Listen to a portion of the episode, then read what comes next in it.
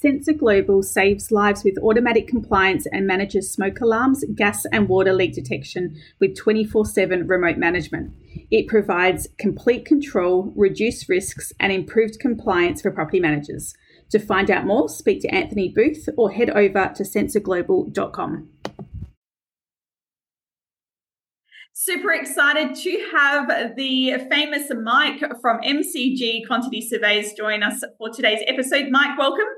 Thank you. If you're in, interested in a very niche part of the world, you might be able to almost claim me as famous, but I'm sure most people have no idea who I am, but I'll try and provide some value. Thanks for the opportunity.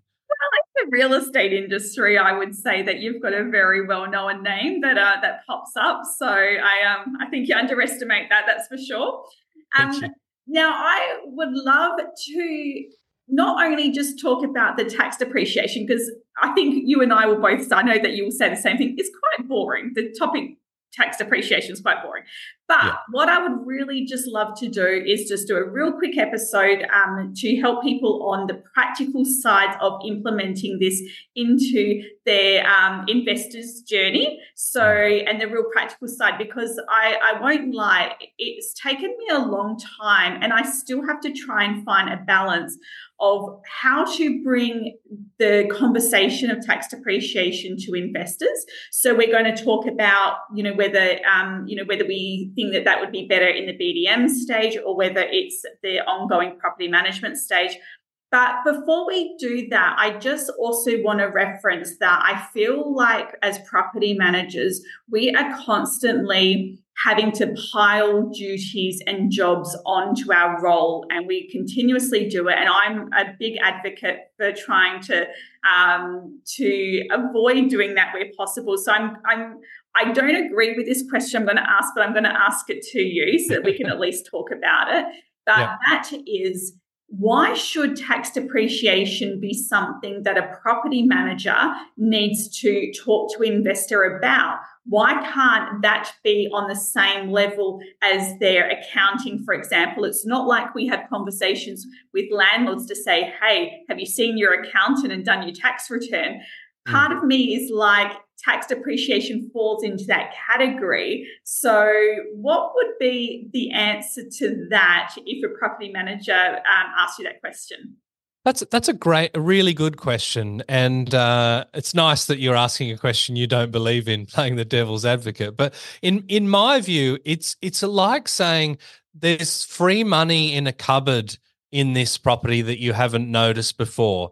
Um, if you're the person that shares that story, then you get all of the warm, fuzzy feelings that are attached to that. So to put some context around that, with what we do, our job is to put more money back in an investor's pocket. Now, of course, there's a fee for what we're doing, but we won't actually go ahead and complete a report unless we know it's beneficial. So we're talking about a service that gives money back to the investor. It also shows that you are an authority in the property investment space. I'm sure that there are landlords that think of property managers as rent collectors, and maybe every now and then you've got to sign a new lease agreement and that's all very quick and easy, and maybe every six months you come in and see if there's, you know, dust in the window sills. But there's actually a lot more to it, and this is one way of saying, look, if you haven't heard about tax depreciation, here's what it is. And I, and as you say, there's so much on your plate, but all we really need to be is a line item on a checklist, and it can be automated. There could be an automated message that says, Mike, meet person, Mike, please have a look at this property and give them a free assessment about whether there are any potential deductions. So you don't have to be that across it. So I, I just think it's a it's a crucial thing for property managers. It speaks to the service, and it's also for B D Ms a differentiator. Imagine if you're interviewing three people and one of them starts asking you questions that are really critically important as an investor and the other two don't. I, I think that can be a way to actually win those managements. Yeah, absolutely. And it's about educating, isn't it? And uh, owners don't know what they don't know. So like you said, it's a bit of a checkbox to make sure that it's been mentioned to them so that then they can go and do that research. Um, let's just get into the B D M, bringing it to the investor's attention or the property manager or a bit of both. How have you seen it work best in agencies? I think the best time to bring it up is at the beginning, even prior to it being a management. Even if you don't end up winning that management, I'm pretty sure you'll stick in their mind as the person that recommended something that if they go and do, put money back in their pocket. Now, you might have missed out because there was a family connection or they knew them somewhere else, but, you know, managements change hands, right? So even if it puts yourself in second place for maybe when they changed uh, managers, or for the person that they kind of say, look, we went with this people because I went to school with that person, but if you're looking for someone, I definitely recommend you talk to Ash. So I, I think for B D Ms, it, it's just a it's a it's a critical thing to show. We are not just here to collect the rent. We actually are involved in your journey as an investor. Yeah, excellent. The um, when I was doing more active B D M, I sort of still did B D M, but more with um, more of a lead generation source. So I find that I don't actually have a lot of face-to-face appointments, and I think a lot of B D Ms these days will say the same thing. There's not a lot of face-to-face um, educational, you know, um, appraisals that we used to do, you know, years ago. And so I think one of the real easy ways, and I just want to provide some real practical tips for people, is um, including it on the new management email that you send out. So that can be a very simple way of doing it. So it might be um, an email that says, you know, thanks for inquiring about our property management service, attaches our fee schedule. Um, and then on there you might put, uh, have you heard of tax depreciation? Here is a link. I know that um, that M C G have done a um, a video for me for the P M Collective members, which is one that they can just download from um, their hub, and they can actually include that video link in their new managements, which is really handy as well. So um, the things like that is a real like no-brainer. You don't have to think about it. It's just in the ingoing pack, and it will, like you said, it will check off a box that you've done it, but it will also promote conversation if the owner wants to ask um, a little bit more also about what um, what it is. The mm. I think a trap that we also can fall into is sometimes assuming that there's no need for a report to be done as well. Like I, I don't know if you see a lot of that happening. Yes. In fact, even even accountants will sometimes give advice to a landlord saying, look, it's built in the sixties, so there's not going to be any depreciation done. And and in their heart of hearts, they actually know better. They know the rules, or at least they, they should do. The date doesn't actually have a huge bearing on whether it's worthwhile or not, because a lot of people think of the cutoff date for depreciation claims on the original building structure being in nineteen eighty-seven. But let's say it was built in the nineteen fifties. If it's recently had a, you know, kitchen or a bathroom renovation or an extension, it doesn't matter that the old bones don't qualify. There's going to be enough in the value of those works to make a report stack. So, yeah, that's where I think it can be difficult for property managers. That's why we came up with the three triggers to tell you that a report would be worth.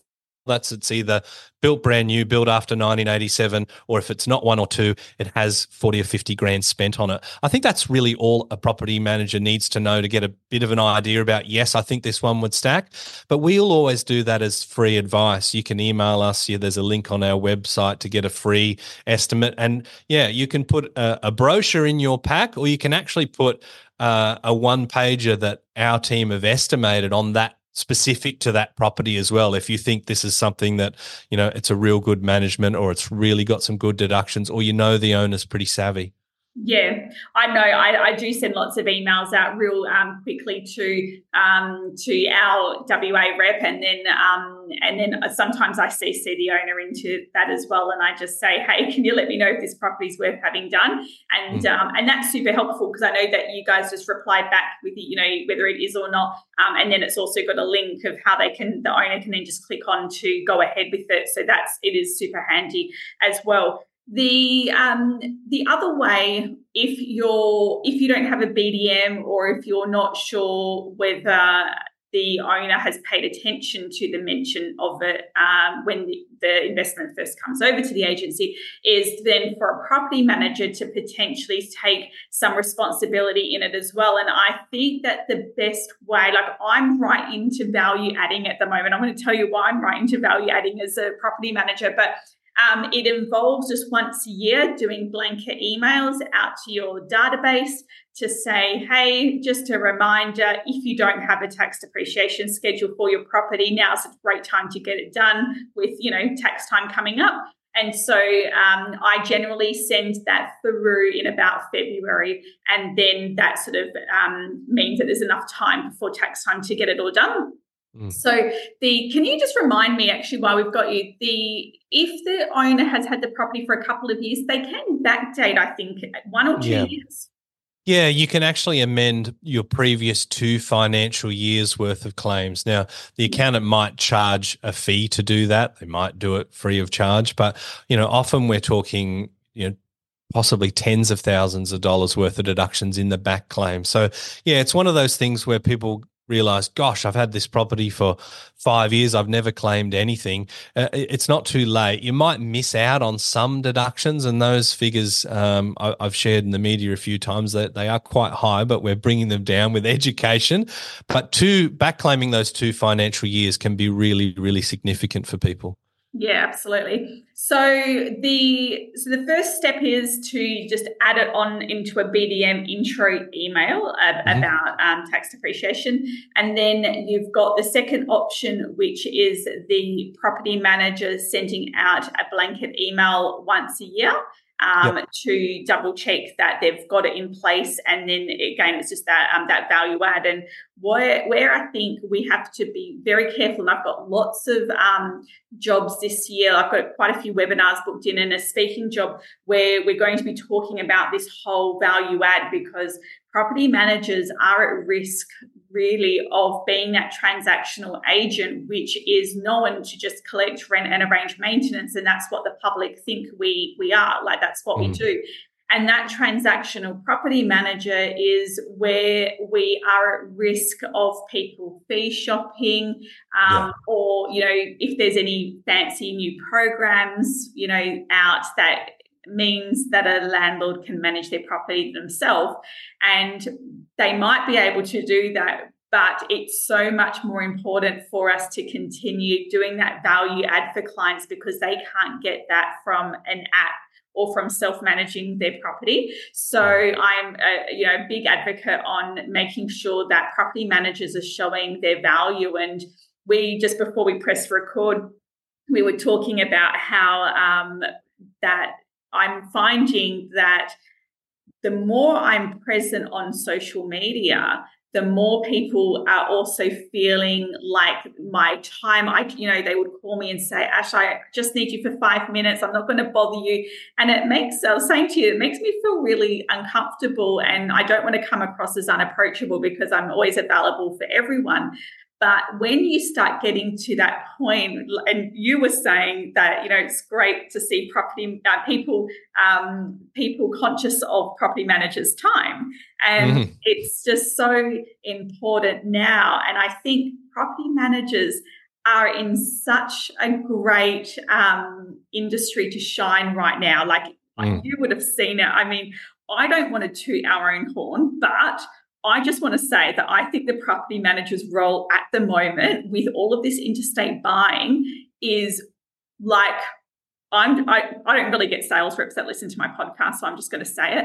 I would say hands down, we are the most important person, more than a sales agent, more than a buyer's agent. Like a property manager is going into these properties and, and helping investors buying, because they know exactly who is going to rent your home. I don't know. I just I can't stress enough the, the value that property managers bring to investors at the moment.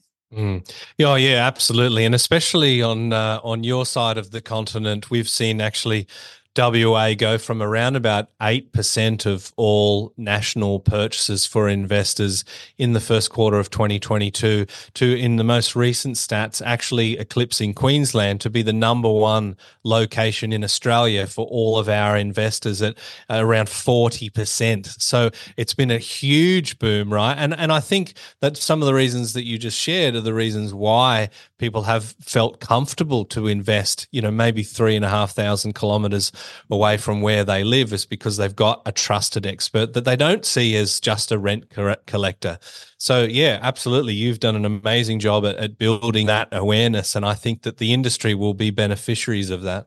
Yeah, and the, the investors that are coming through at the moment, they're what I call intentional investors. And um, I think that you would probably hopefully be seeing it on, you know, your end and in your business as well, um, a, you know, an increase in these um, in the tax uh, depreciation schedules getting done, because they are like, they're like sponges for education. Mm. They love it, and they want to make sure that they're, they're, they're so business savvy that they're buying the property with, um, they're being educated well through different investment courses and buyer's agents as well. But they really are um, a sponge for education and making sure they're getting the most out of their property. So I think you would have seen it on your end.